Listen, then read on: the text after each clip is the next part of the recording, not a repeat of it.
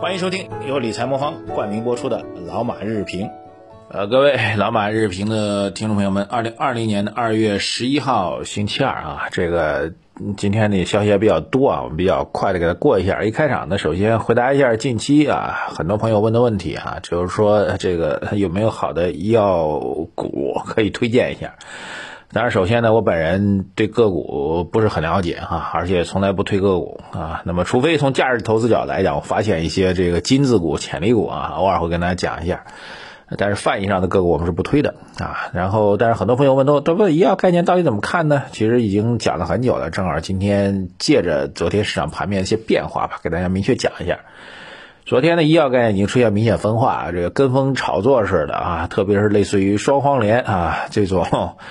这种丑剧吧，我觉得啊，这个相关的上市公司股价已经开始出现明显的调整啊。那么医药概念我这样看啊，这个总体上来讲，我本人并不太认可啊。医药概念有两个要素给到大家。第一个，我们跳开来这次的疫情啊，那么整体的医药医药板块呢，其实正在进行一个大的整理啊。年前我们讲的更多的不是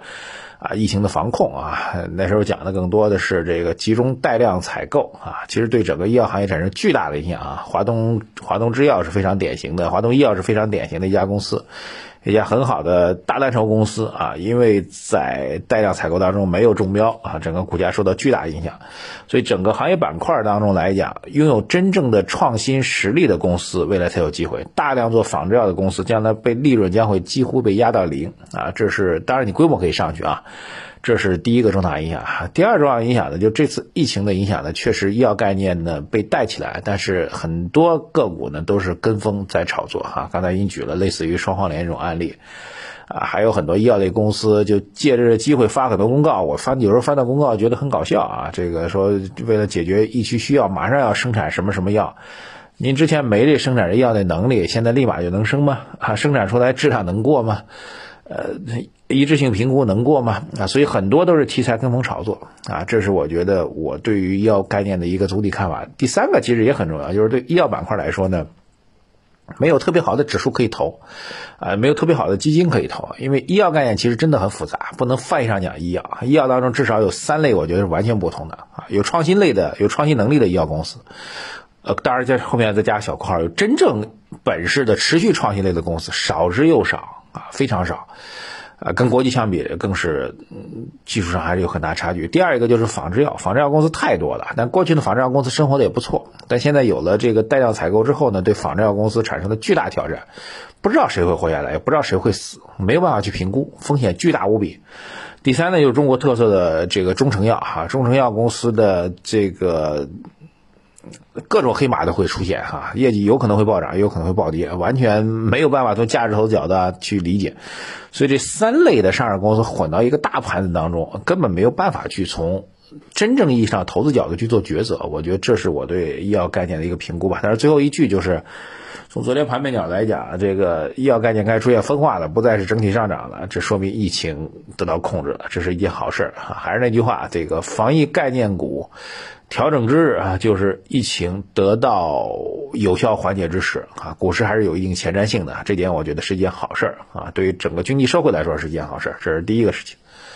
第二事情，昨天价格指数发布了啊，昨天我们的晚评节目当中也讲过了，各位详细要听的话，这个在微信公众号财经马红漫的对话框输入晚评两个字来获取啊。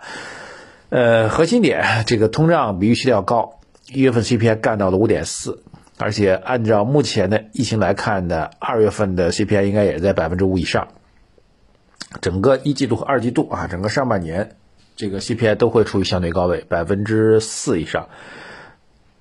但如果时间拉长啊，到了下半年就三季度开始，还是那句话，这个物价指数会断崖式的下跌啊，到年底的话 C P I 应该会回到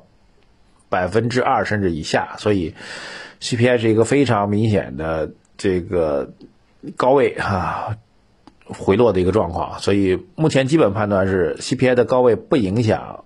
货币政策的宽松。货币政策宽松不只是要应对猪肉价格的问题，应对这个短期的呃这个物价推升的问题，更要应对要解决经济增长的问题。昨天其实大家也看到了，这个我们重要的指示啊，核心重要指示叫做要加强经济运行调度，尽可能降低疫情对经济的影响啊。还是那句话，这两天一直提到的，我们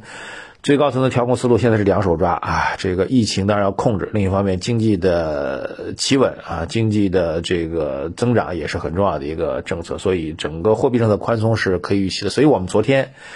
呃在晚评当中给大家提了一个新的配置的建议啊，是配置包括啊原有的这个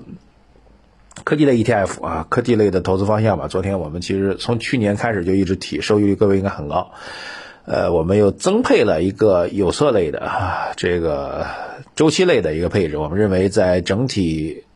相对偏通胀的一个背景情况下，又要货币宽松啊，这两难当中必须要做一个抉择。呃，在这种情况下，周期类的板块放在一个长期一到两年的周期吧，至少啊，至少一到两年周期，周期类的板块其实具有一个中长期的布局的价值。有色类的 E T F 啊，还有一个为了保底，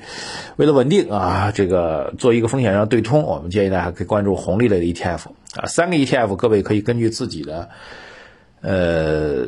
资金量，根据您自己的风险偏好做一个配置吧。那么三个 E T F 的指数同样在微信公众号财经马红漫的对话框输入配置两个字啊，就可以获得这三个 E T F 指数的代码啊。我觉得根据您的偏好来做配置啊，科技股呢来获得这个高弹性的啊这个这个爆发机会，有色来获取未来一到两年经济周期复苏的这样一个机会。我们认为这种基建复苏、通胀复苏的概念概率是比较大的啊，当然因为疫情的情况可能会延迟，但昨天不知道为什么在推配置之前，昨天有色 E T F 反弹很猛啊。第三个就是中证红利，虽然涨得慢一点，但是可以保证您的基本的收益啊。强烈建议大家在公众号一财经马红漫对话框啊，就是首页啊，公众号的首页的底部有个对话框，输入配置两个字，获取三个 E T F 的指标啊。这个放在中长期，我们觉得收益会非常高。好，第三个消息呢是关于复工吧，复工的消息啊。这个特斯拉复工了，据说富士康也开始陆续复工了啊。这个复工概念都开始逐步的兴起了。啊，还有一个可能跟复工也算有关系吧，就是 五G 的建设正式确定了，联通、电信和广电三家来共享这个相关的频段，来共同进行建设。这消息对五G 板块会产生比较大的影响啊。这个所以这两天看到昨天半导体E T F 跌得很厉害啊，这个原因应该算是这条消息的一个证实吧。这条消息正反两个影响啊。先说坏消息，坏消息实际上对于整个上游原材料，以半导体为特征的这上上游原材料采购量会比市场预期要减少，对吧？原来是主要是三家嘛，移动、电信和联通三家建三张大网嘛，广电那网要小很多。三张大网呢，就整个的就是三倍的这个数值嘛。那现在后面两家并了，所以就变成两张大网了。两张大网之后，你的需求量会减少，所以对于半导体这种原材料来说，显然是构成一个利空。所以这是昨天可能整个半导体板块调整的一个重要原因啊。好处啊，这坏消息，好消息呢就是，呃，未来 五G 建设将会提速嘛，这样的话速度会加快，所以 五G 的上应用啊 ，五G 的这个。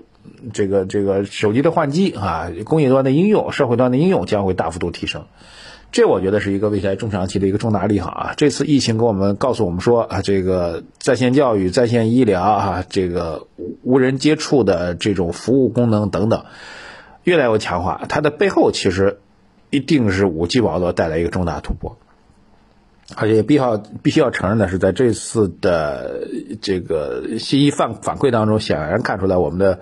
所谓的智慧城市建设、智慧智慧社区建设的数据供应、数据的影响力，明显的比我们之前这个大家所认为的要差得多得多。这些问题将在 五G 时代都会有重大的解决。所以实际上好消息就是 五G 的应用会变得越来越快，而且疫情实际上是倒逼这些应用进一步的强化、加速、完善、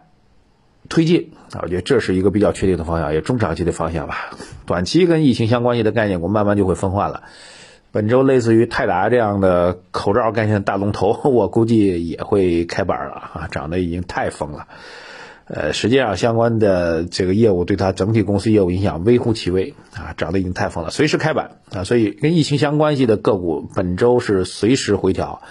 切莫再追高。现在应该把思路放在中长期啊，跟疫情相关的、跟经济复苏相关系的、跟受到疫情影响我们经济未来战略布局的，至少按照一到两年去做战略布局的话，思路应该还是非常清楚的，就按照我们三个 E T F 去做配置就可以了。理财魔方倡导以基金组合的方式科学投资基金，基金组合相比指数波动小，收益高，涵盖股票、债券、黄金 E T F、 海外 Q D 等基金资产，不定期提供组合调整建议，可一键完成调仓。理财魔方拥有证监会颁发的基金销售牌照，各大应用商店搜索理财魔方即可下载。好，谢谢大家。微信公众号财经马红漫，获取我们相关内容吧，以及对我们今天节目内容啊未来的配置方向，听听各位的思考和建议。我们今天内容很重要，请各位多多的，